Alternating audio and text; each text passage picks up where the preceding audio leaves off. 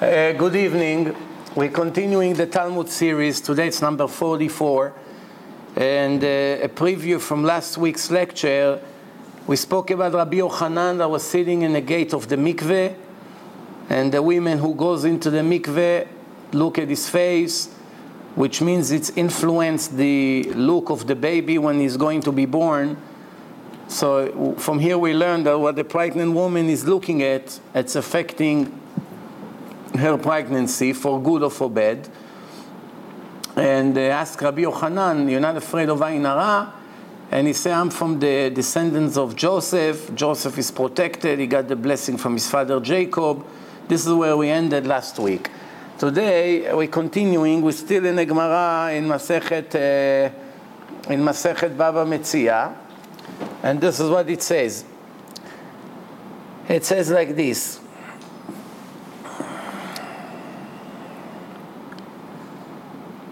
Uh, one more thing, actually, that we said last week the story of uh, Lerish Lakish, that he saw Rabbi Yochanan in a lake, he jumped, and then he ended up marrying his, uh, his sister. That's where we ended last week. Uh, then, uh, today, I would like to continue from where we ended last week. And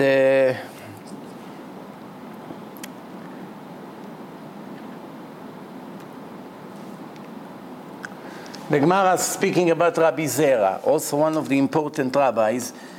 Kisalik La'ara Israel, when he arrived to the land of Israel, he was in Babylon, in Bavel, he arrived to the land of Israel, Yativ Me'at Anita, he set 100 days and fast. 100 days. Why did he fast 100 days? Right? That he will forget the Babylonian Talmud and will get used to the way they learn in Jerusalem. Different systems. I don't want to get confused. I have my way, how we were in Bavel. I want to get into the head of the Israelis. How do they learn the Torah, the oral Torah in Israel? Then he fasted 100 extra days for one reason. What reason? That Rabbi Elazar will not die. Which means he will finish his years, not die younger. Then he fast 100 extra day for another cause. What is it? That he won't end up in Gehenom, in hell. דלא נשלוט בנורא דגהנום. Every 30 days, he used to make a trial to himself. Okay, I finish a month. Let's analyze the entire month. What I did good, what I did bad, what I need improvement. So he's checking himself. He's reviewing retroactive. How did I behave the last 30 days? How did he know? Listen good what's going on here. He used to put fire in his oven. The oven over there used to be like you see in a taboon, you know, like when they make the pita bread, they attach it, so it's like a hole. It's a hole in a ground, and the side of it it's either cement or whatever they they cover it with ceramic, all kinds of ways, and then they put pieces of wood in the bottom and they make fire, and that's how it is and he used to enter and sit inside the oven while the fire is on. Fire is on, and he wants to know. He said, if I get burned, that means something I did wrong in the last 30 days. If I sit there for a few minutes and I don't get burned, that means I'm okay.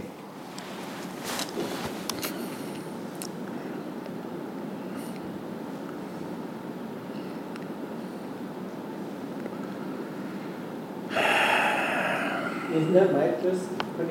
We are talking now, of course, you have to always remember some of these stories are there are much more secrets into them than what you what it sounds like. What it sounds like is it's one way, and the inside of the stories is much, much, much deeper. There are many commentators who explain the secrets of all the Talmud stories, but definitely never should understand it literally the way it is.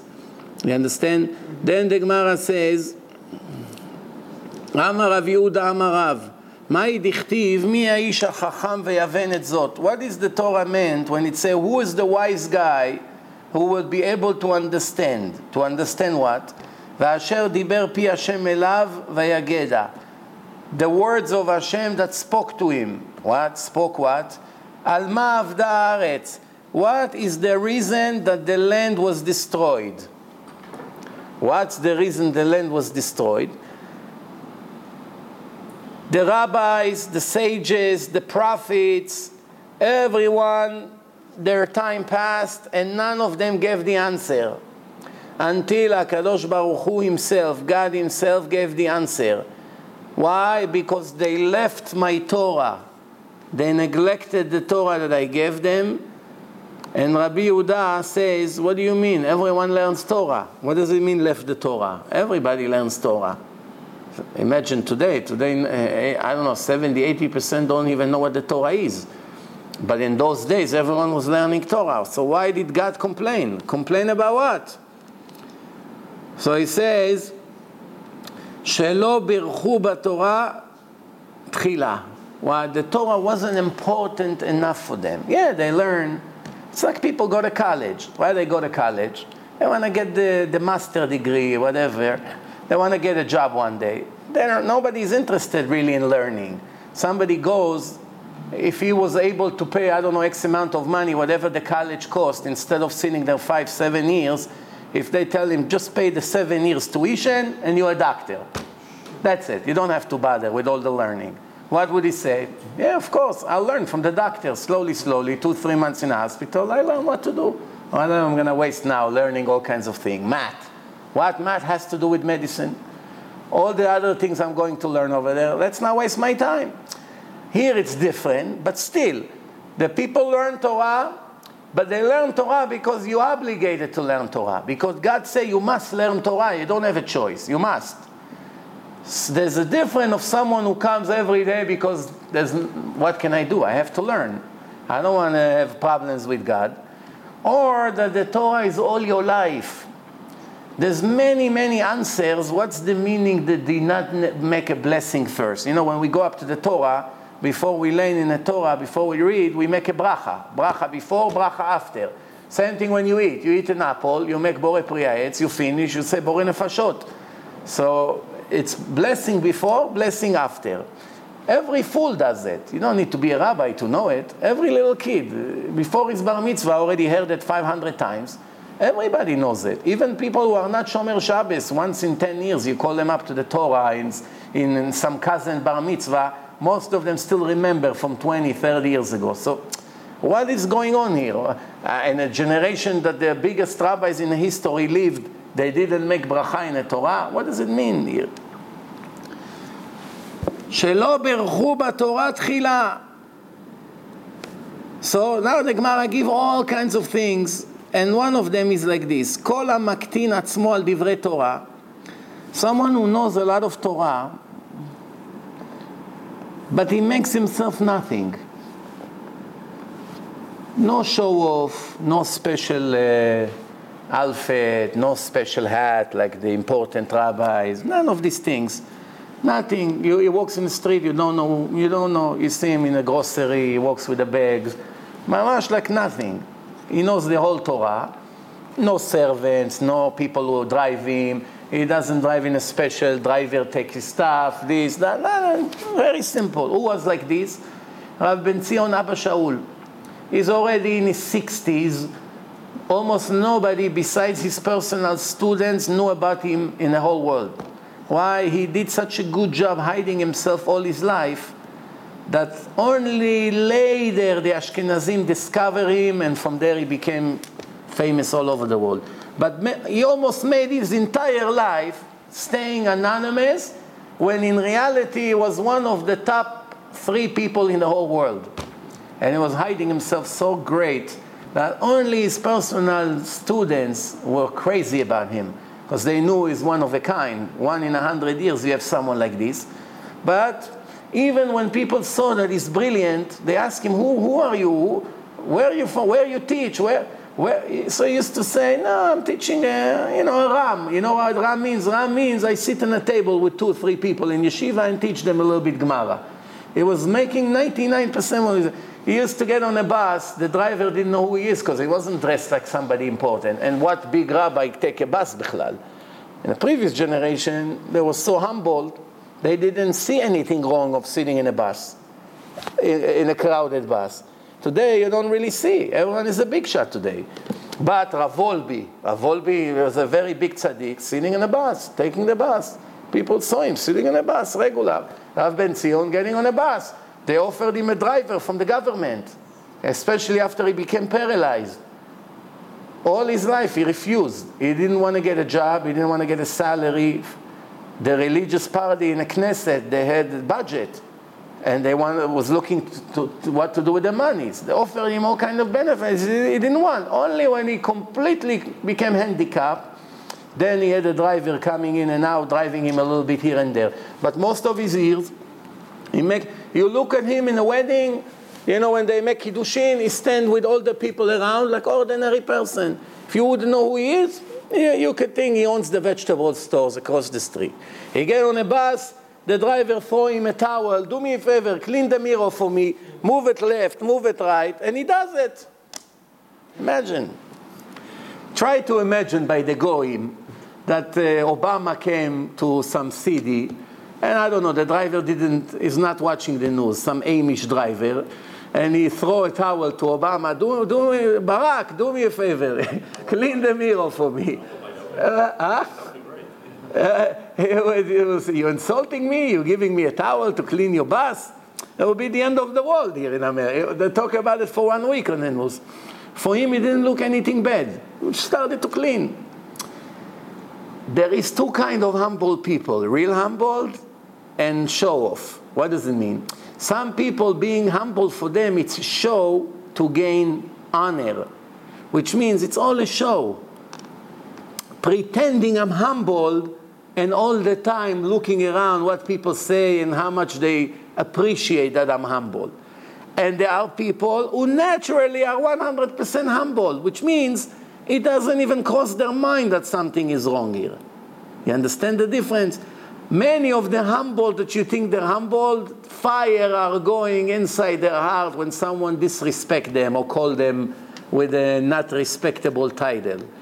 But he, this kind of people, mamash like nothing, feel like nothing, which means the Gemara says, now let's see, כל המקטין, he makes himself very small על דברי תורה בעולם הזה, נעשה גדול לעולם הבא.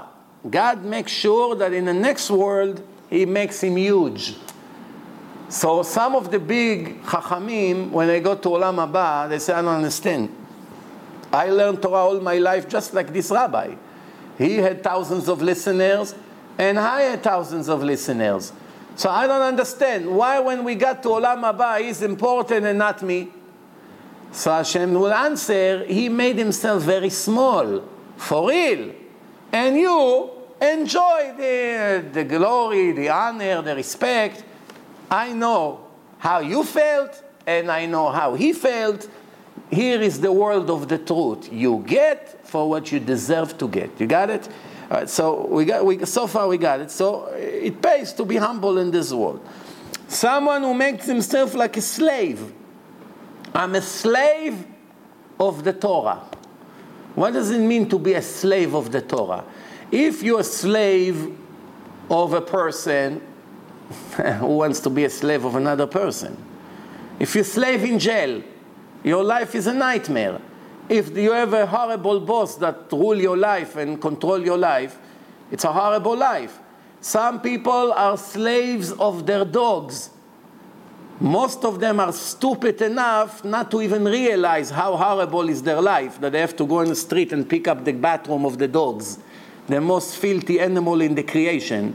They run after them with their beautiful tie and $10,000 suits in Manhattan with a bag picking up their garbage, taking him to the doctor, this, that. You understand the idea? And they don't even feel how cursed are, is my life that I'm a servant of a cursed animal. They're actually proud that they are walking around with their dogs and picking up his garbage and all kinds of things like this. Uh, Now, we're not talking about this. When you are a slave, a servant, this is a better word, a servant of the Torah, not only it's not humiliation, that's a great honor. How lucky you are to be a slave and a servant of the right thing. Now, what does it mean to be a servant of the Torah? What does it mean? To be a servant of the Torah means that no matter what are you busy with, the Torah will always come first. You, want, you, you heard that tomorrow they're going to make a lecture. You're going to be the first one. You make sure the chairs are there. If there's food, so you set the food on the table. You set the air condition. You clean the place. You pick up the garbage. Everyone goes. You take the garbage. You clean the shul. I don't know. You need flyers. You know there's a shiur. You run for the whole day. You put flyers everywhere. You make phone calls to people. Nobody asks you. Why people have to beg you to do? You have to be a, a biggest fool not to take advantage on this opportunity. If you work, you work. Talking now, you have an hour or two. You don't need anybody to beg you. It has to be something that every Jew has to be in, feel an obligation. Why? I am a servant of the Torah. A good servant doesn't wait for every little thing that his master giving him an order. What's the difference between a bad servant and a good one? A good one is looking what to do for you, master. No, give me, give me something. And a bad one is only always looking to avoid work. But in the long run, every master can tell the difference between good servant and a bad one. And what happened usually? One day when the master died, after 20 years, he had two servants, one horrible and one good, and he have a billion dollar. What normally happen? He writes in his will, 20 million dollar to Reuven, the faithful servant, 20 cents to Shimon, the horrible servant. Now Shimon paid the price for the 20 years being, a, in Hebrew we call it Rosh Katan, small head. There are two kind of people, Rosh Gadol, big head, small head. What does it mean, big head? Big head means he understands even what he doesn't pay for him to understand. Rosh Katan, it's like in the Israeli army. You only understand what you don't have a choice, which means if I won't understand what my commander tells me now, I'll be in a jail tomorrow morning. So now I have to understand. So let's press a button, I understand. Ah, this I don't have to understand, I can go around it, I'm dumb. One hour I'm dumb, one hour I'm a genius, depend on my convenience. This is the difference between a crook slave and a, and a faithful one. So now, when you serve people, no, I understand why you're trying to avoid. But when you serve the Torah, what do you serve? A piece of paper, a book, a scroll? What do you serve? You are becoming the servant of the creator of the world. Why Yoshua ben Nun was the one who took the place of Moshe Rabbeinu? There's so many other Chachamim, 70 other Chachamim, prophets, each one of them is holy. Yoshua wasn't even the top one. Why? He was the, a real servant of the Torah, cleaning the shul, taking the garbage out, putting the benches. This is the reason why the Torah said that he became the leader after Moshe Rabbeinu and spoke to Hashem. What got him to this position? Besides all the Torah he learned, there were many like him. You, te- you care. You're a real faithful servant of Hashem. Why? You do even what you don't have to. What you, don't, what you have to, you have to. What you don't have to, that's a big thing. Everybody knows that when, let's say, you have to pay extra taxes, I mean, they make rules. That's it. The new rule, you have to pay this year an extra 5% tax. People pay this tax not because they're good people or they're honest or they're decent, because they're afraid to go to jail. They know, as soon as they open my file, they know I didn't pay this 5%. What can I do? Someone who, besides the 5%, say, I want to give something for the community, here is an extra 5%. 5% you want, I see that the city is in crisis, let me give an extra 5%. Uh, he's going to be on the news. Nobody else will be on the news. Only the one who gives from his own will. This is what it is. So the Torah says, the Gemara says, the Gemara say someone who make himself like a slave for the Torah in this world. When it comes to the next world, he is the most free person in the afterlife. Everyone wants freedom. United States, the land of the freedom. Freedom, freedom, freedom, and everyone here became slaves of their dogs or of their work. One of the two. But over there, it's real freedom. Real freedom. Someone, Gemara says, ריש לקיש, אבא מציין מערתא דרבנן. ריש לקיש, he had a vision and he was walking in the Galilee, in Israel, in the north, and taking a marker and make marks in certain caves and show this is the cave where this rabbi is buried. This is the cave, like putting signs. The cave of this rabbi, the cave of this rabbi, the cave of this. When he arrived to the cave, they used to bury bodies in caves. If you go to, to the north of Israel, you see Abaye and Rava inside the cave. Yonatan ben Uziel all the way down in the valley. This is the way it used to be.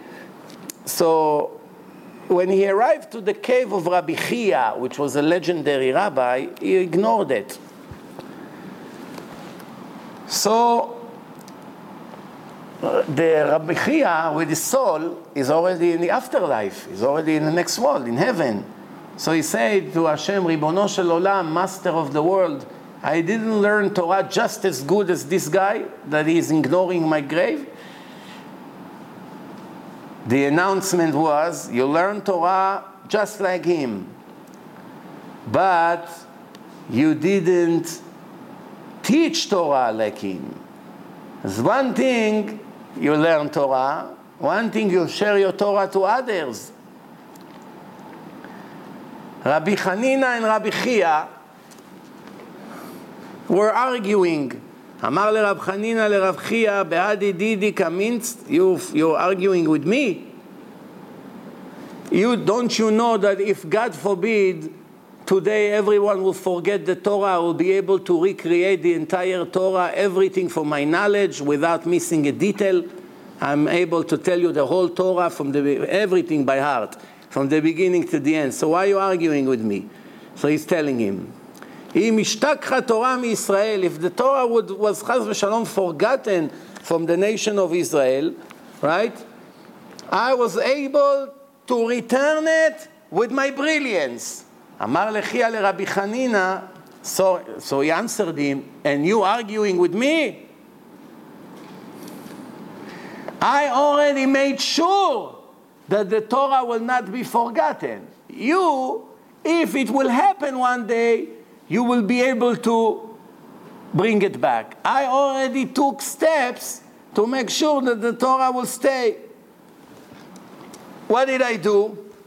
I put seeds of linen in the ground. Linen, it's like cotton, it's growing.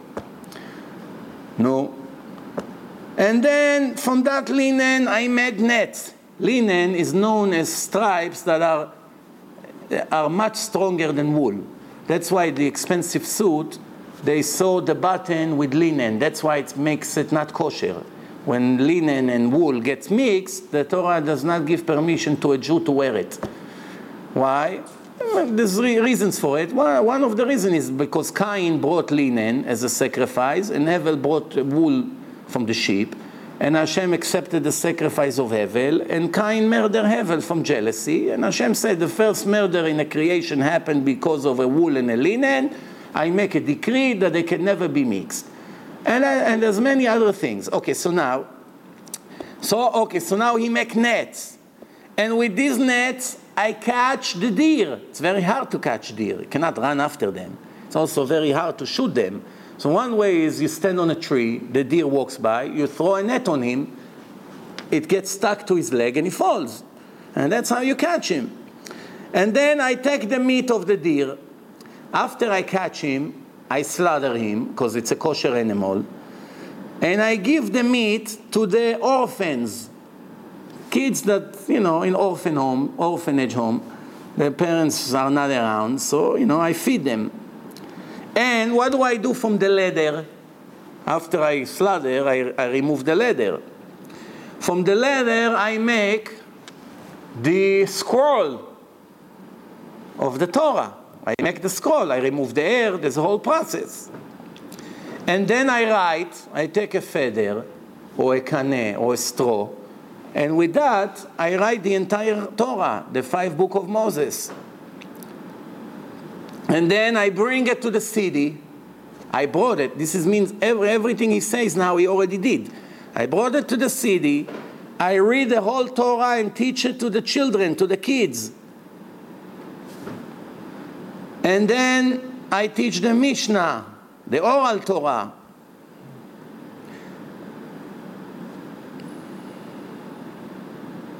And that's how I made sure that the Torah will never be forgotten from the nation of Israel. This is what Rabbi, Rabbi, Rabbi Yehuda Nasi said in his speech. How great are the actions of Chia. Chia, this is Chia, the special Chia, Rabbi Chia. rabi ishmael ישמעאל Rabbi Yossi, you praise him so much. Do you think he was even greater than you? Now remember, Rabbi Yehuda Nasi is the one who wrote the Mishnah. And he is the president of Israel. And he is from the descendants of King David. And he was an important person.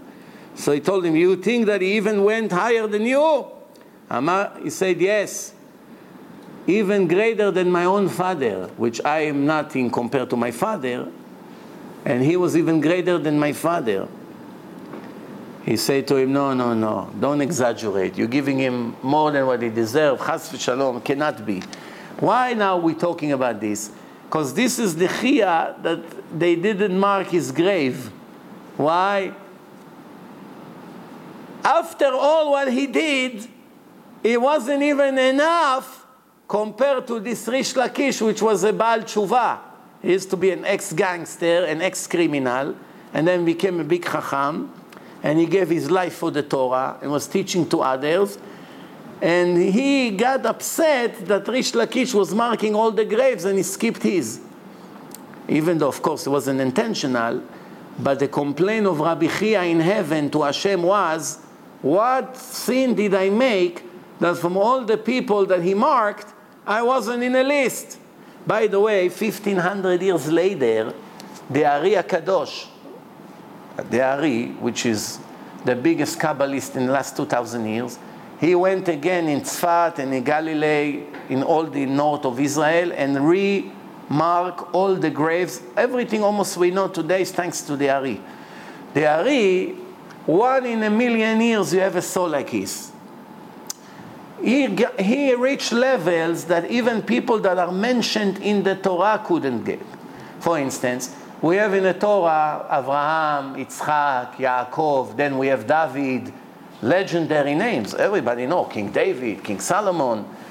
What was special about the Ari? Nowhere I've seen myself, maybe I'm wrong, but it's worth to check. Nowhere ever I, I saw that even Yaakov Avinu, Jacob, or Abraham, or any one of them was able to look at the rock, each rock, and tell you what wicked person is reincarnated in that rock and what's the sin he used to make nowhere I've seen that there's any person, any person from Moshe Rabbeinu until now, that was able to look at the person's image in his forehead and tell him all the bodies that this soul was in in the past, all the reincarnation. When a dog killed a kid, he knew who the kid was and who was the dog, and a wicked person reincarnated as a dog. And he used to be a cheater that cheated with his married woman, and this is a mamzer that was born he was able to explain all the mysteries. If you ever go to Israel, you go to the north, there's the, the legendary cemetery.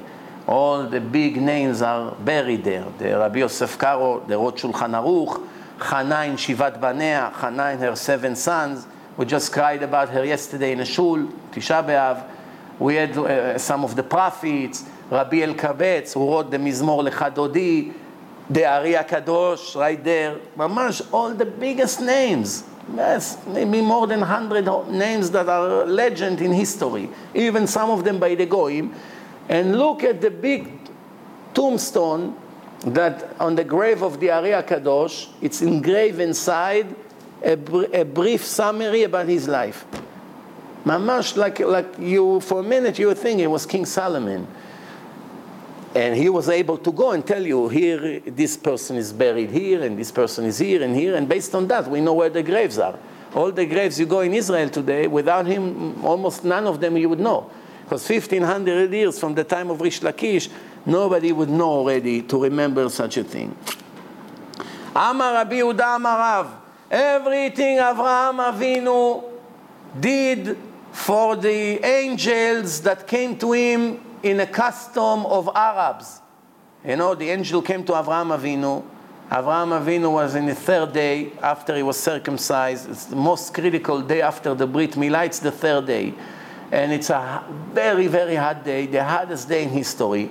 And Avraham is searching for guests, and Hashem sees that he's anxious to have guests, and he sends them these three Arabs, which in reality they are angels, but nobody knows. It look like people.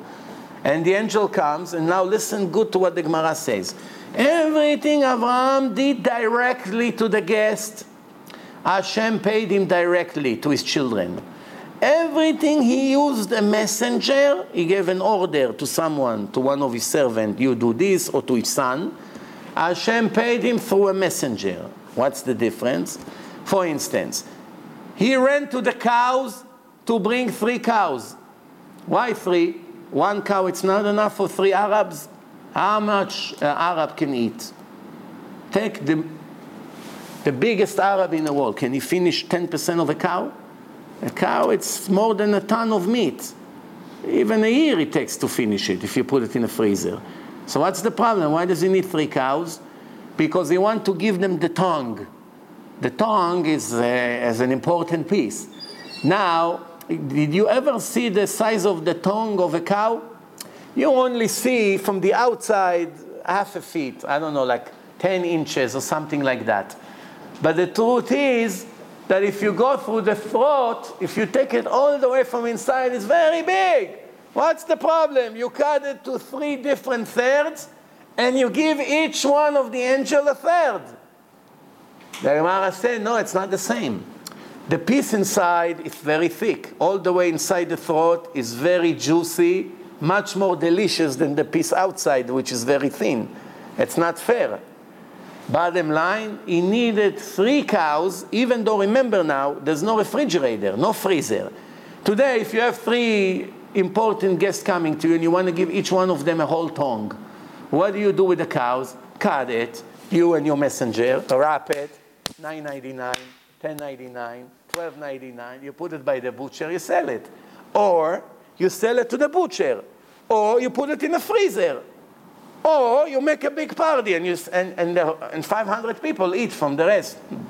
But Avram doesn't count, count how much I lose. He wants the Arabs that he finds on the street. Arabs. It's not his brother, his cousin. Arabs from a different nation. He never saw them before. And he goes out and he brings the cow, three cows by himself. He brings them. Okay, so what happened? Because he ran by himself and was a very wealthy man. Let's not forget that. He was one of the richest people in the world, Avraham Avinu, at that point. He's already blessed by Hashem. Even when he bought the Me'arat HaMachpelah from Ephron, what did Ephron, which was the leader of the Goyim, was a very wealthy man, what did he say to Avraham? Here, you can have it for free. You are the president of God among us. Nasi Elokim bekirbenu. When we want to ask questions from God, you are the rabbi of the world. Well, you want me, you want to buy it, you want to pay me money. In the end, he ripped him on, on the price. The Gemara said the wicked people, they talk a lot, and even a little bit they don't do. The righteous people, they talk a little bit, and they do a lot. But the wicked people talk and talk and talk. In the end, I'll call you next week. Next week, when you call them, they don't, they're not available. I'm telling you, it's almost always the same story. Anyway, so Avraham ran, he got meat for the guest. When the nation of Israel came out of Egypt, Hashem brought meat for, for the nation of Israel by himself. Where does it say? Veruach nasa me'et Hashem. Hashem brought wind. There was these birds that flying. It's called slav. Very nice, delicious, delicious uh, ch- uh, chickens, birds, kosher birds. They were flying to one direction. Hashem brought very strong wind, and all of them fell right by the nation of Israel. They picked them up, chopped their head off, and, and ate them. That's called slavim. Then the Torah says, "Vayikach chem'a v'chalav." He, he took milk from this cow. He make milk, and he also make butter. So he made butter and milk. What does the Torah say? Ineni mamtir lachem lechem min hashamayim. What did Hashem say? I'm sending you man. Man, Abraham did with his own hand. He prepared for the meal. I'm preparing for you a meal. Directly. Then it says, והוא עומד עליהם תחת העץ. they sitting under the tree, because it's very hot day, remember, the hottest day ever. So they sending in they sitting under the tree, and he, the richest guy, standing there to serve them. It's hard to believe. Try to imagine today, take the richest Jew in the world, the richest religi- religious Jew in the world. I know one of them without mentioning his name. He worth at least seven, eight billion dollars. Some say 10, some say 15. Let's agree on 10. It's, very, it's true, it's true that that particular Jew is very, very humbled as well for his wealth. And in Shabbat, he runs and serves the people, even though he has six, six servants are helping. But he, he himself, I was one time, I did a Shabbaton in his house. And then Seudat Shlishit, I went to two, I, I took a regular plate. And he got upset. He said, Rabbi, Shabbat, on Shabbat we eat on gold plates. Gold, real gold. Gold cups, gold plates, לכבוד Shabbat. I, I went, I took, I saw uh, plates. I want to take, they have buffet over there. I take a little food. No, no, no, uh, right away. Now I have a little baby. I give him a $10,000 glass. Crystal and gold in, engraved inside. I feel bad. The whole meal, my son's going to knock this guy on the floor. There's a little baby. He doesn't need. Give him a plastic cup. No, no, Shabbat. Eat. Break it. I don't care.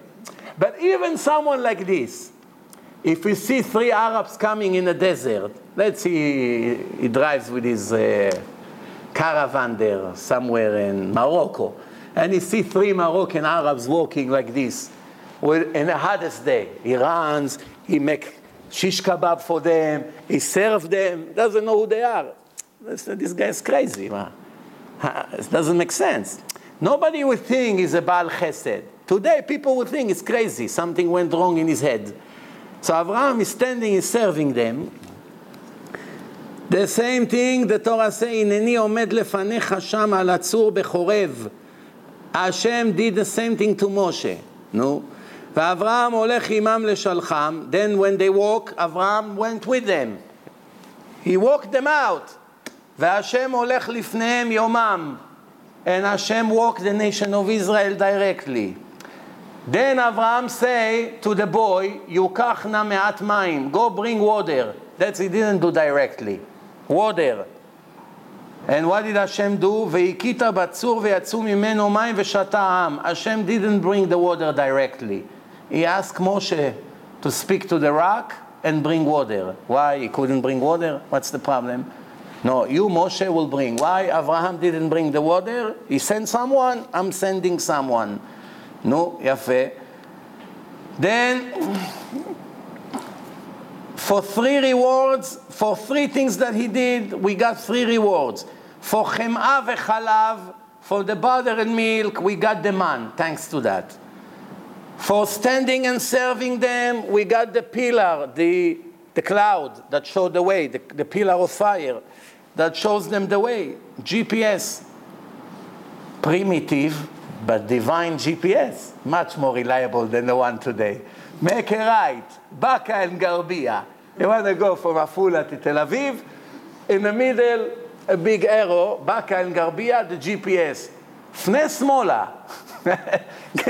enter Baqa al-Gharbiyye, a direct journey into, you know where. Then you say, no, it cannot be. Ah, it's, it's an Arab village. They'll slaughter me over there.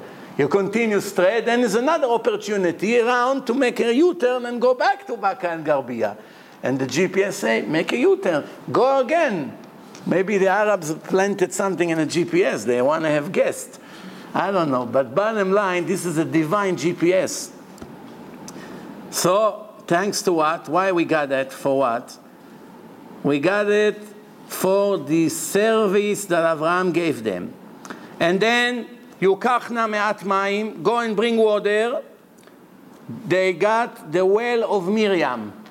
The well, there was a well. As long as Miriam, Moshe's sister, was alive, there was water. But the day she died, the well got dry. And then the complaints began. Amar Rabbi Yannai Rabbi Ishmael,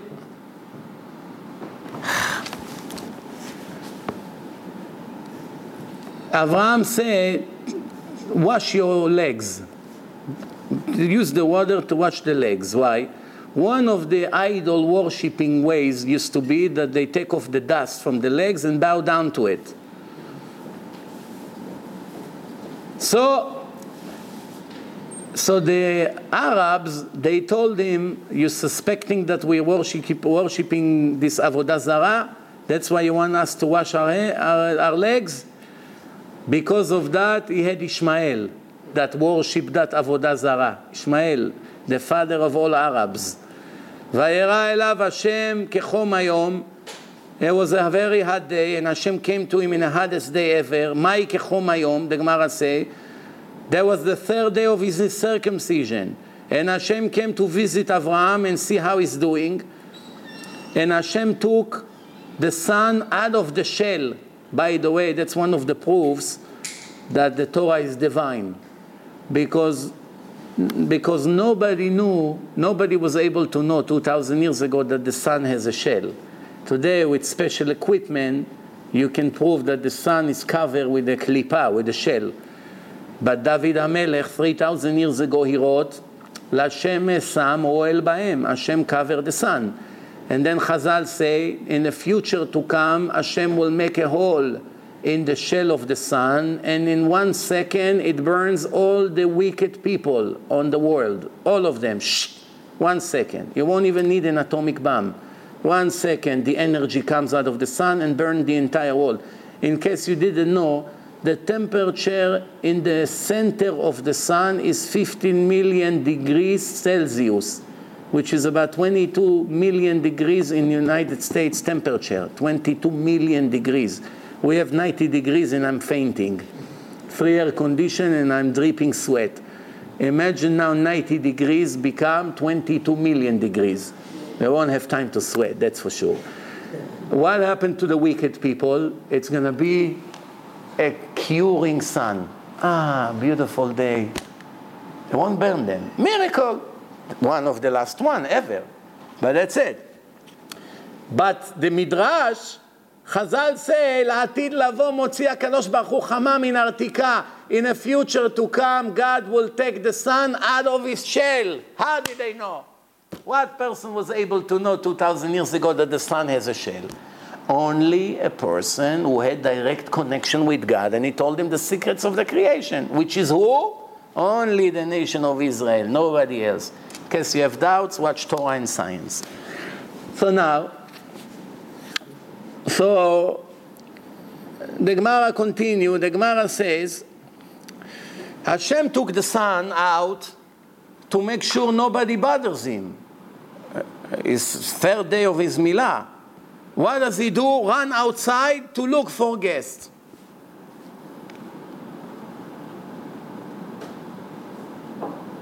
Who were those three angels that looks like Arabs? Michael, Gabriel, or Raphael three Bukharian Jews. you ask every Bukharian, what's your name? You expect Michael, Gabriel, or Raphael. That's the most common names. I always claim the Bukharians are all angels. I'm not being sarcastic, I mean it. Sorry, Ilya. Next time, tell your parents to call you in the, in the right name. But Michael is the one who came to Sarah to tell her that she has a baby next year. Raphael is an angel is in charge of medicine. After he went 17 years in Harvard Medical School, he got his diploma. Now he's in charge of all medicine in the world. Raphael, the angel, he came to cure Abraham after his Brit Milah. You know, there's a sgula in the day of a Brit Milah. If there's a circumcision, there's a sgula for cure, cure for cure. Why? Because Eliyahu Navi is coming. Eliyahu Navi is coming to the Brit. There's a to get cure. So what happened one time? There was a rabbi. He was invited to be a sandak. Uh, some rebbe. So he came to a Brit, and uh, he's waiting for them to bring the baby. 20 minutes, half an hour, an hour. He asked, Where is the baby? What, something wrong? They say, No, the father of the baby is between life and death. They're waiting for him to die first. So he said, What kind of stupidity is this? The opposite. Let's quickly do the Brit Milah. Eliyahu Navi is going to be here. We all make special prayer. Maybe he's going to get cured.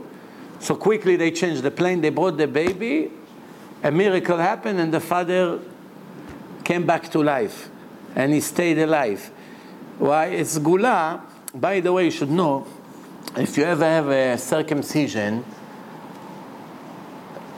Eh, eh, eh, for instance, if it was on Shabbat, on Shabbat you make it in a house because you cannot carry the baby, taking him to places. There's an infant.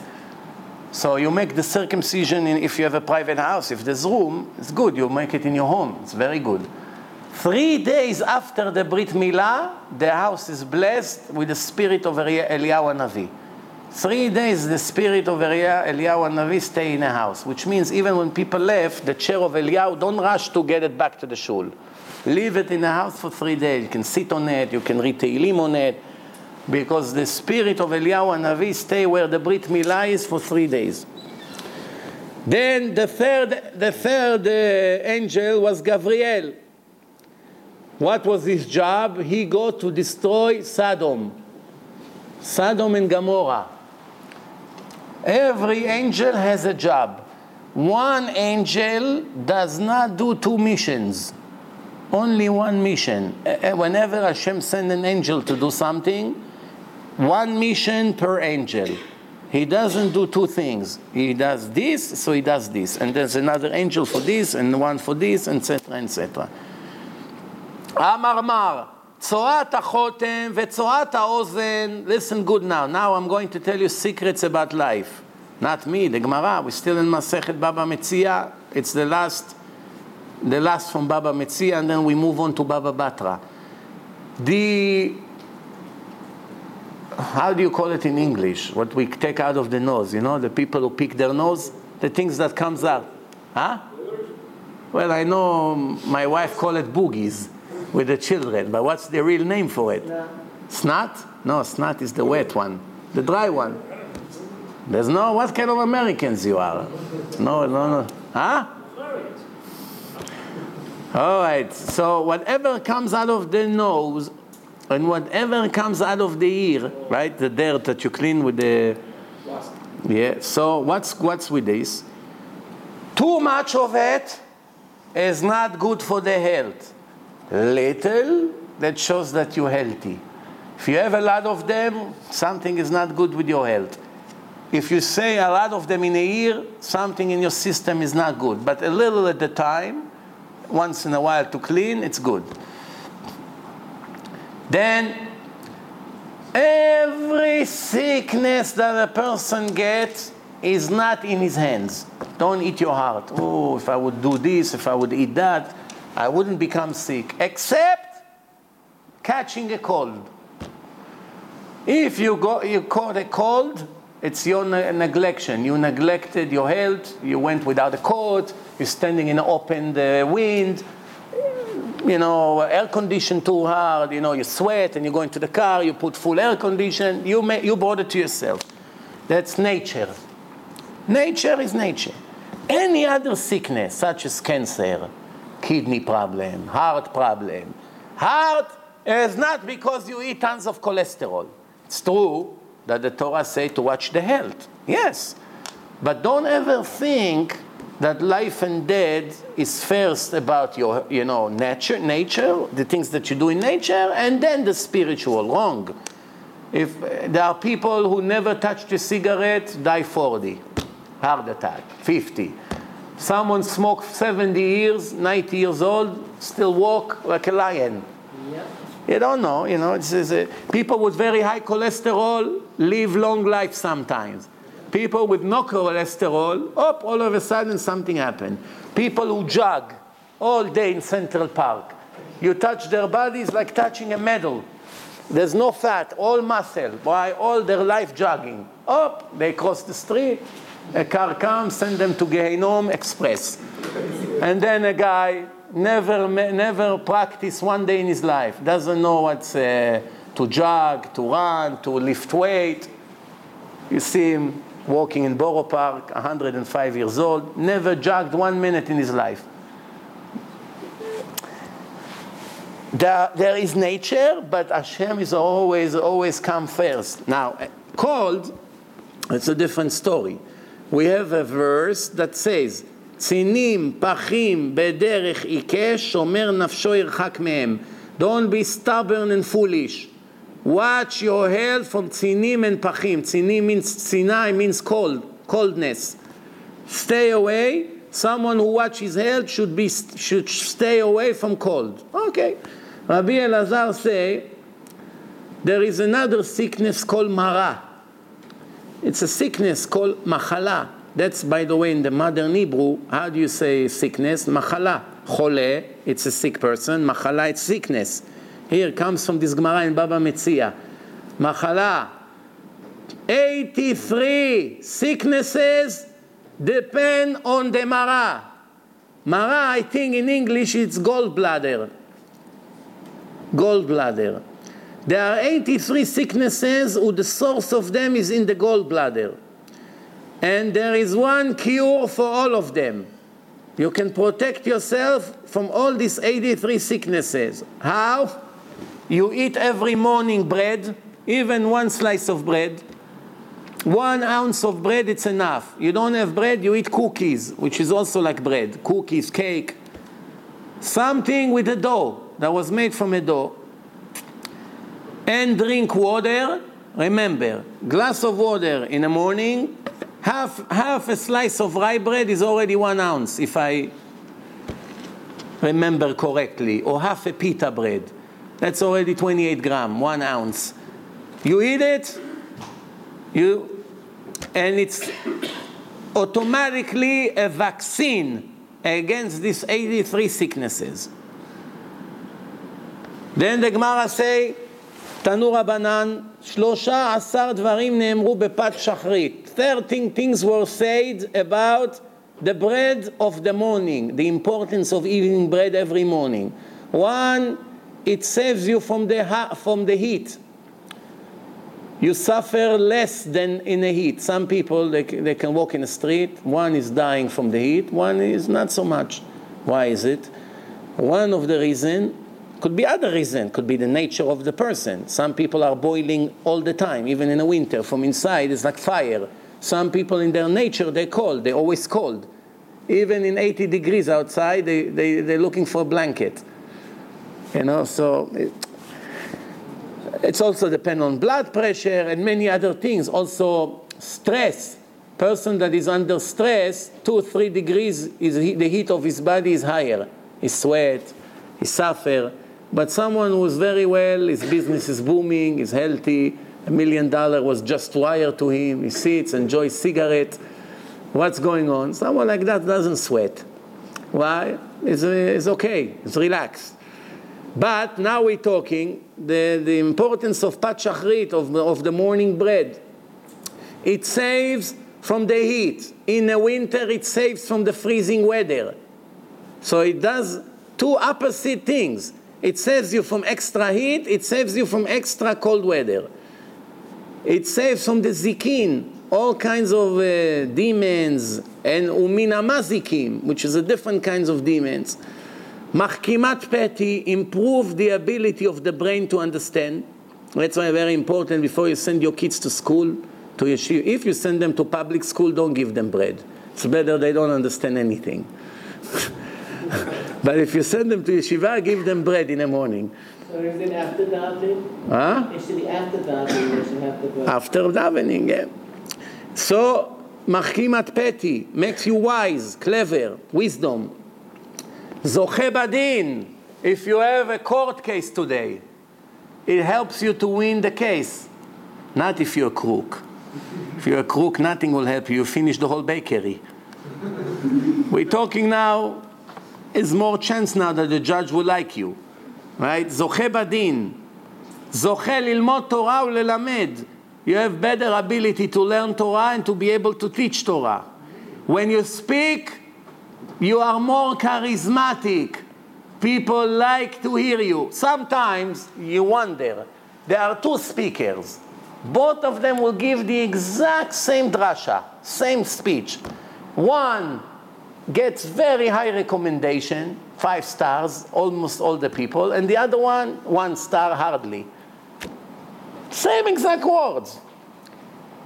And you, and you say, well, they look, look alike, they speak the same language. Why everyone like this one and nobody like the other one? There's no way to explain this. Why? This is one of the reasons. Pat Shachrit. ותלמודו מתקיים בידו. It's improved the memory. What you learn, you're able to remember also. And your flesh, your skin doesn't stink, doesn't smell. Some people, they just came out of the shower, 500 creams, two minutes later, oh, ah, smell like a dead fish. Some people came from the desert after a week with no shower, almost no smell. It's hard to understand. One of the reasons is Pat Shachrit. He is faithful to his wife. His eyes is not for other women. He's very attracted to his wife and has no need to look at other women. So it's great. So the wife should make sure a lot of bread is going to be on the table. Moshe, come! Fresh bread, hot from the oven. What happened? You're so nice. I'm taking care of my own interest. Eat, eat a lot. No, I'm full. Eat more. Come, come, I have another bread. Tell me what you think. All day, all morning he's eating. Why? She's worried. He's going to the office now. then, nah, I'm sure tomorrow a lot of guys will have to eat bread. Not tomorrow. After the lecture's gonna be all, all the wives all of a sudden will start baking bread. What happened? Shabbos, Rachel? No, no, I'm making an experiment. Kill the worms in the stomach. You know, all of us almost have worms in the stomach. Sometimes the baby, you see that they, when they go to the bathroom, the worms comes out. Today they give pills. Why do you need pills? It's ten dollar each pill. Eat a piece of bread every morning. You won't need a pill. And one more opinion, but it's questionable. Everything that I said so far, it's according to all opinions. Now there is one opinion, but it's questionable. Some say, some of the Chachamim says, it takes out jealousy. If you're a jealous person, it take out the jealousy and bring instead love to people. You're jealous, you're always angry at people. Why you got a car? I have to scratch it. I can't. I can't.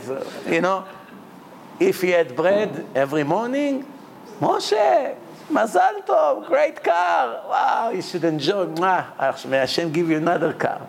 Enjoy it. Very good. What happened? Eat bread in the morning. What's the connection? Don't ask me. Go to the Western Wall, write a note to Hashem. Please explain. What's the connection between jealousy and bread? What's the. Well, memory, I can understand. It's vitamins. I guess it's, it sends the right things to the brain. So this we can understand. Uh, killing the worms, it gives the immune system probably more strength. Certain things we can explain naturally. But what's the connection? Jealousy. Jealousy. Same thing, jealousy. Someone who died and he wasn't a jealous person, the worms have no permission to bite from his skin. His body stay full in a grave. Why? Because the Gemara say, the, the, the Torah say, rekev atzamot kinah. The bones, the body of a person become rotten in a grave because of one reason. What? Jealousy, kinah. You don't have jealousy. There was one Goya, Goya, non-Jew. She was buried for a long, long time, and then, eh, I'm sorry, I'm sorry, not, not a Goya, a Jew, but not religious. A Jewish woman buried in Russia for a long, long time, and her family, after who knows how many years, they decided to bring her body to Israel. Instead of flying to Uman every year, they decided to, to be in Israel. So what happened when they when I took their body out of the grave? She was complete. So the rabbi that came to rebury her, he was very imp- very impressed. He thought, "Whoa, what a big tzadikah, Mizrach Elimenu, when we didn't know about her. Maybe we'll make a big ad that people come to pray by her grave. Uh, she's buried for 40, 50 years and not one hole in the body, complete. So he came to the grandchildren. Who was this woman? She, she was a rabbinite? What? She, no, she wasn't even religious. Bechlad. So they came to the rabbi. Rabbi, here, there's a, something not clear in the Torah. The Torah say only people who have jealousy, the worms and the snakes eat their body. But if they don't have jealousy, the body stay full. Here is a woman not religious בכלל. So they say you have to investigate. They went back to the family, and what did, what did they find out? That the last 60 years of their life, she was in coma.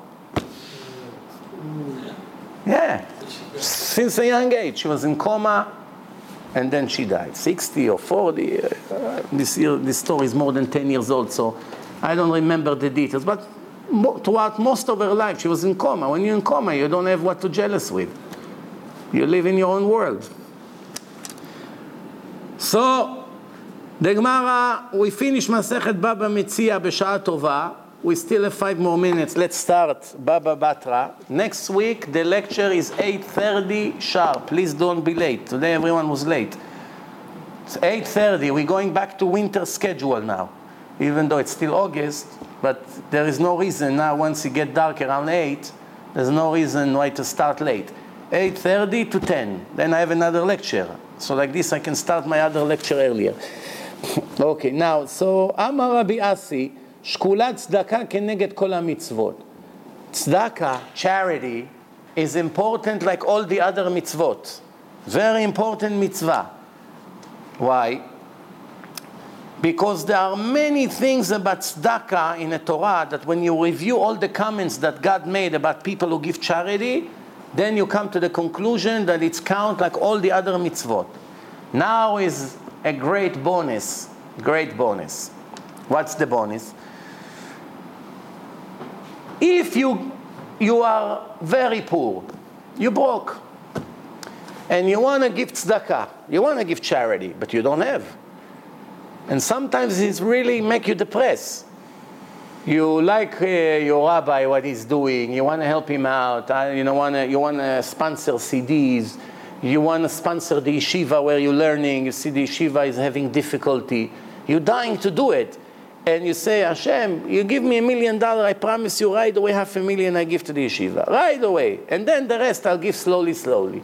And you mean it, and you're planning to do it, and you don't get it. No, what's what's going on now?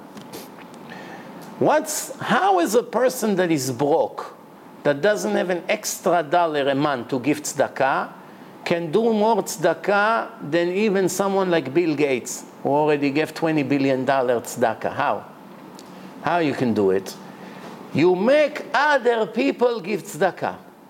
If you make other people give tzedakah, every money that they gave, it would count that you gave more than them.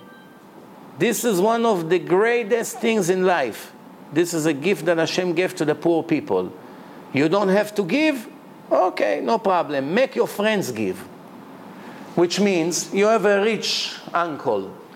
You come to your uncle, you say, hey, Itzik, you know, I know this rabbi, he makes CDs, he gives them for free, and people become religious. Each CD, DVD cost him a dollar give me $5,000, I want to give him that he can make 5,000 for the next concert. He will give 5,000 CDs, we'll make another three, 400 Jews religious. No, yeah, Itzik, come on, we family. Right check, right, right, no, no, no, all day, doesn't leave him alone. Oh, you nudnik, okay, here, take 5,000, leave me alone. in Shamayim, it counts that your uncle gave 5,000 and you gave more than him. 100% literally, not metaphoric. Where is the source? Here, in the beginning of Baba Batra. Right, in the beginning, the Gemara speaks about it. Amar Rabbi Elazar, Gadol Amease Yoter Minaose. It's not only in charity. Every mitzvah that you make another person do, once he did it, he gets full reward for it, and you just received from Hashem bigger reward than him. You convince some guy to put tefillin, it count like you put more than him. I don't know, one and a half time, 1.2, 1.7, 2, 5, I don't know. It's Hashem calculation. He put for you, it was better than him. You spoke to a group of 50, and they all came to you and say, okay, here, let us put, like the Chabadnikim standing in the Western Wall, another one, another one, another one. Everyone who puts this Chabadnik, it's count like he did. Another one, and another one, 5, 10, 20. So he's standing there 10 hours a day. I don't know, 200 people put. It counts for him that today he put tefillin 200 times. That's it. What happens if tomorrow they continue to do after you, you know, you ignite the, the, the spark in their heart? Every time they put tefillin, it's like he did. Very good investment. So, obviously, the best thing is to make a Jew religious. You don't have to talk to him about each mitzvah separately. Once you make him religious, everything is going to learn what to do. He comes, he learns Torah. Every day he sits and learns Torah he learned one hour, it counts like you learn more than him. So every one of the people who you convince to do mitzvot, partially, fully, full repentance, partial repentance, one mitzvah a day, one mitzvah a week, whatever the case is, he become your salesman for life. You have override residual income from him, from his children and grandchildren for eternity. And there are so many foolish people who can do millions every day and they do nothing. How they can do? You're in college, you know hundreds of people. What's the problem giving them CDs?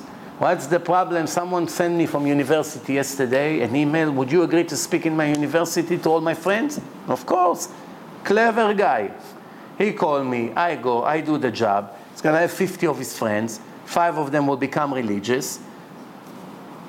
Every mitzvah they'll do, go to his account. What did he do? Made one email. Finished. He got the point here or no? Or make a flyer. I have this guy from Brooklyn, Joey. He made a flyer. Explaining a little bit about my organization, 16 years, making Balei Tshuva. Everyone wants to donate on his credit card. Every dollar they will ever donate, it counts like he did. What did he do? He worked a few days on it, moving, comments, correct, fix, erase, add, change the picture. Fine, a little headache. 10 hours of work, and it's over. That's it. From now on, every time a person will give $18 a month, it's like he gave. Another person, $100 a month, it's he gave. A person gave $1,000 a month, count he gave. He comes to Shamayim, he Shh, you are number one in the world in tzedakah. Me? I'm broke. I'm a student. What's tzedakah? Moshe, Yitzchak, Avram, John, this, that, all the people who ever gave, it's your mitzvah. This is the Gemara. גדול המעשה יותר מן העושה. You open a website, you put lectures over there. Everyone who learns now in your website, count you did. It's about time people will start use their head. You can earn so much more. We kill ourselves to do few mitzvot a day for 70 years.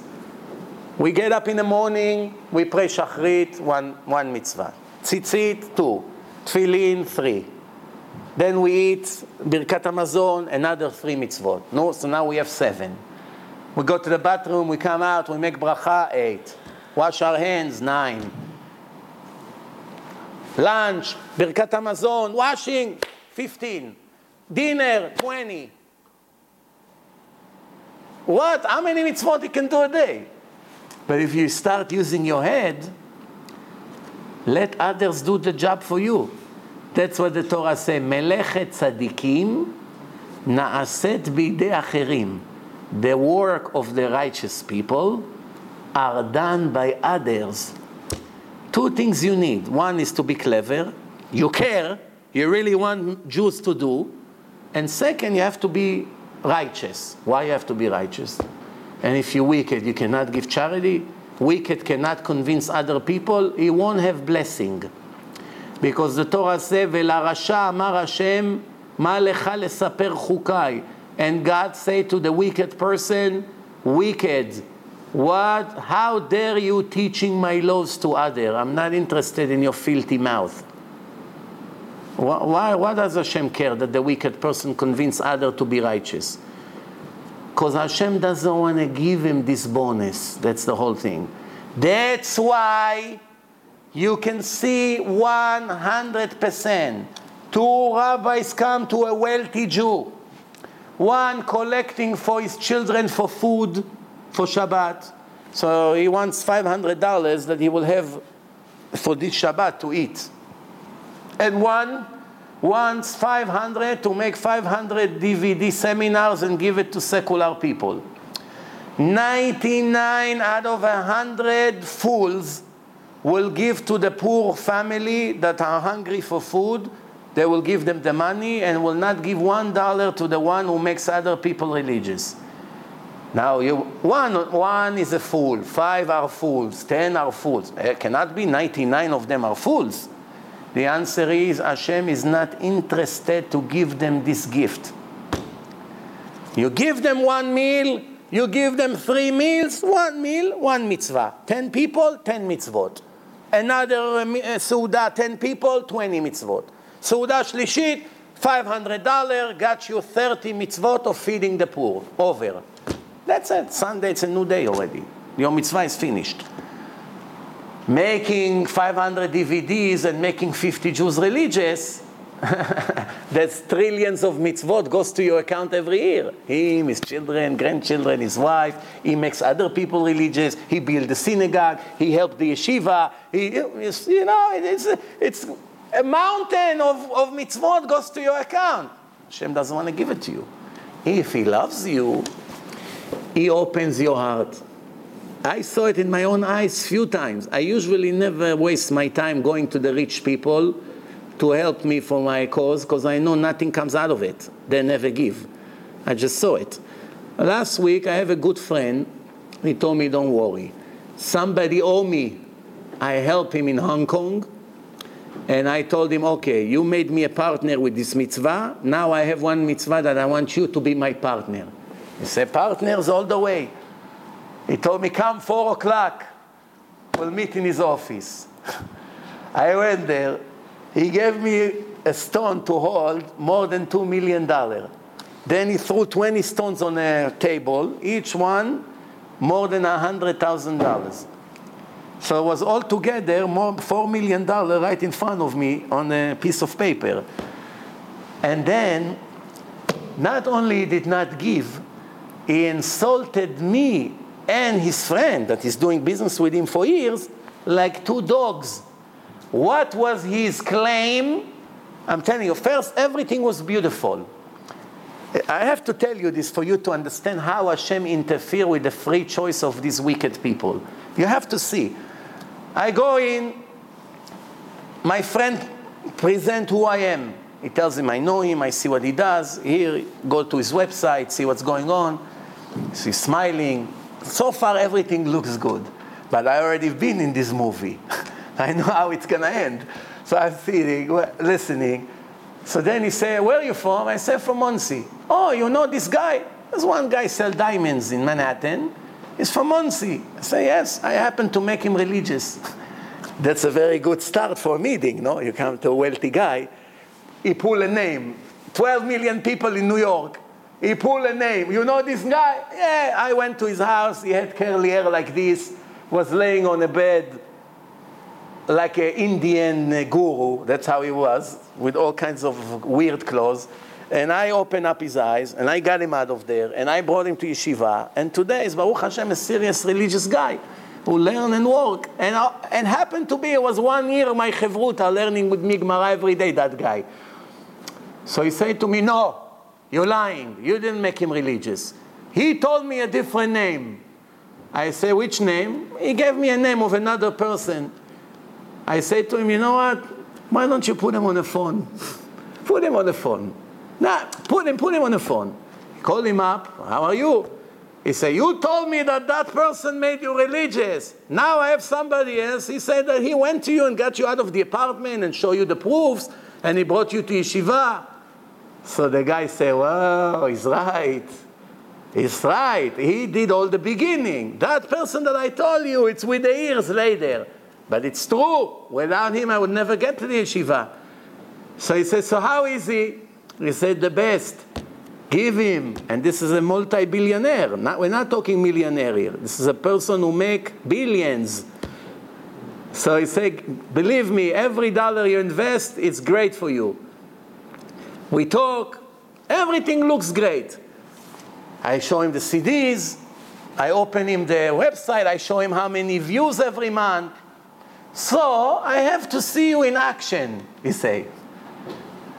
Why do you need to see me in action? I just saw you show you 700 lectures on the website. I gave you CDs. I gave you everything you want. Why you need to come? This is how the excuses begin. All of a sudden, the Satan got into him. He got up, started to not really yell, but speaking very bad to my friend. Next time, don't surprise me with rabbis. I love rabbi especially this guy. I like him, I see Israel, I spoke to my friend, I trust my friend. But next time, don't surprise me. You tell me I have to talk to you and you bring me rabbi. I have to go now. We'll be in touch. and it's over. Kadosh Baruch Hu doesn't want to give him this bonus. Doesn't want. There's nothing you can do. If I would come to him and say, I'm feeding poor people, I need $10,000, 99% he would tell me, here, good luck, I'm happy to help you, no problem. Why? It's a one-time mitzvah. 150, 100, and it's over. Everything that is temporary, there is a much bigger merit to do. Something that is eternal residual income, almost nobody, almost nobody has the merit to give money to this cause. Almost nobody. And you always, if you don't believe, go and pre- go two days of your life. One day you go to rich people, you tell them, I'm collecting for synagogue. I'm collecting for poor family. I'm collecting uh, to buy, I don't know, whatever, whatever, everything that it's X amount and it's over. Much more cooperation anything that is always like a continue, continuation of, of, of uh, merit, nobody gives anything. Why is it? Because this is the way it is. When you make others make mitzvot, whether it's your money or your mouth or your fingers, you're typing messages. I always say on the Facebook, Hashem gave the Jews, those who are already there, such an opportunity to make thousands every day aware of lectures. How? You go to all kinds of lists 50,000, 200,000, 300,000. Friends of Jonathan Pollard, I don't know, 70,000 people. 99% of them are goyim, 100% Jews, Jewish name, but have no idea what Judaism is. You put divineinformation.com, the debate between the rabbi and the priest. Don't miss it. Finished. What happened? From the 70,000 people, there is 1,000 curious people. Debate between a rabbi to a priest sounds like good action. They click. Then they go into the website, they begin to listen. From the 1,000, 500 of them would shut it after 20 minutes. And the 500 would listen to the whole thing. And then from the 500, 300 would listen to another lecture. And in the end, 100 people would become religious. And how long did it take you? Exactly a second. Finished.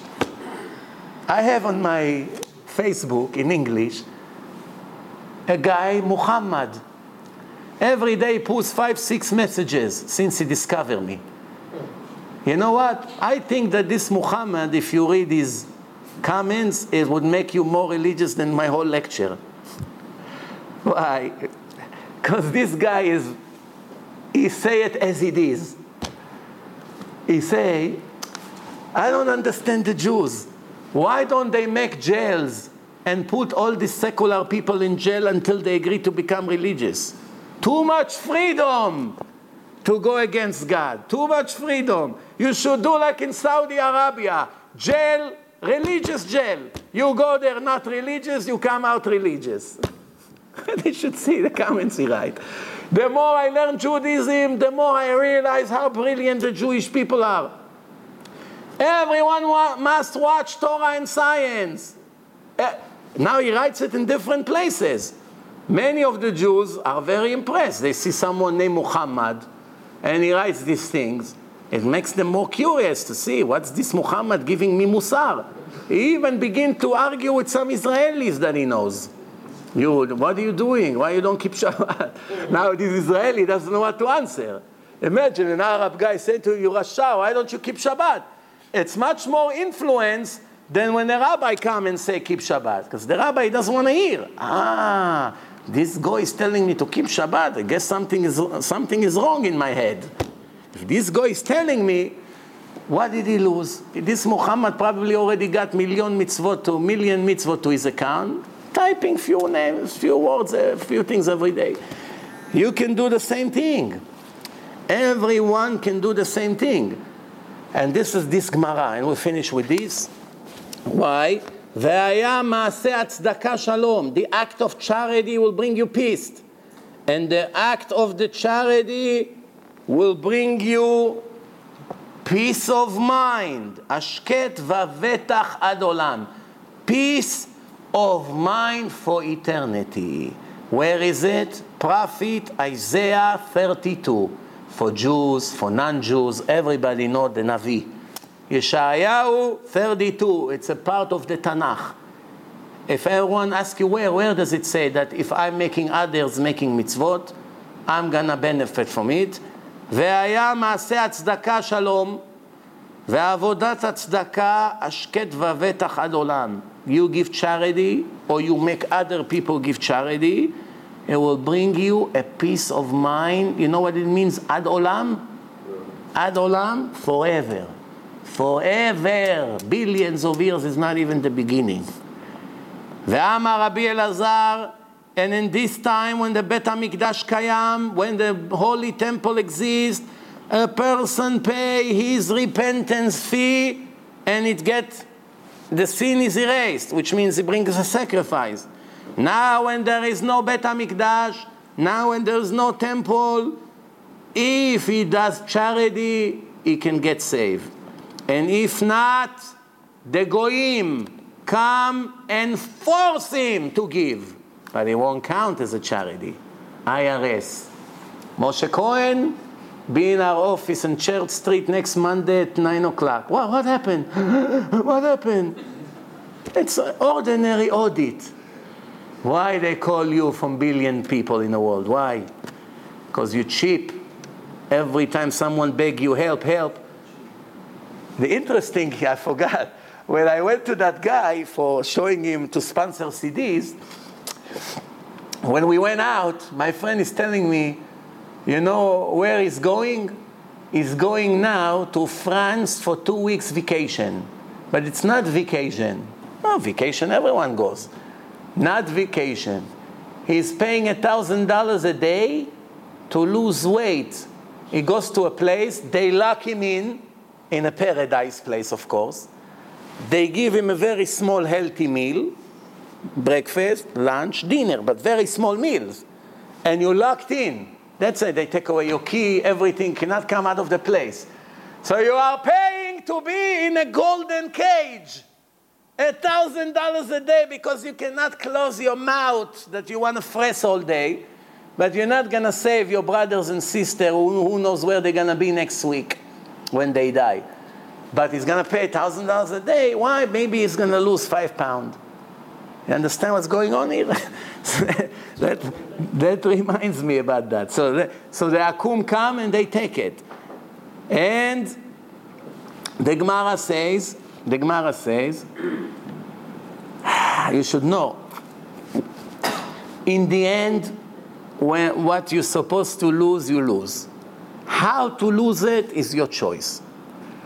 You give it to yeshiva, whatever you're supposed to lose in an accident, in medical expense, in IRS problems, in all kinds of things, it came out of what you're supposed to lose. Supposed to lose a million dollars this year, and you gave 700,000 charity, you're only going to lose 300,000.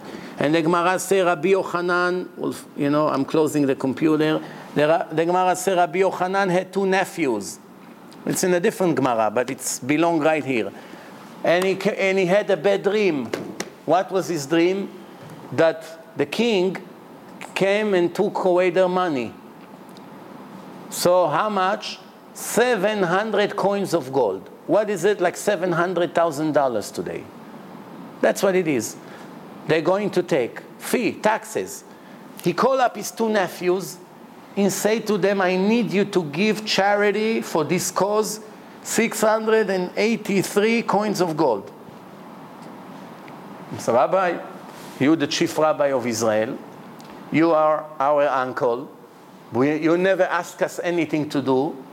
If you call us and give us this amount, we know it's important, it's a lot of money, but we trust you. We give. They gave 683. One week later, they come to him to cry. Baba, I don't ask what happened. The king sent us one of his soldiers. He said that we have to give 700 coins of gold to the king. If not, they take away all our businesses. Like what we call IRS today. So he told them, don't worry. Offer that messenger 17 coins of gold to his pocket and he will dismiss your file. Rabbi, how are you so sure? He said, Don't worry. Just 17, not one more, not one less. 17, it will be fine. They went to that soldier, let's meet. Messenger, okay? We'll give you 17 coins of gold, get off our back.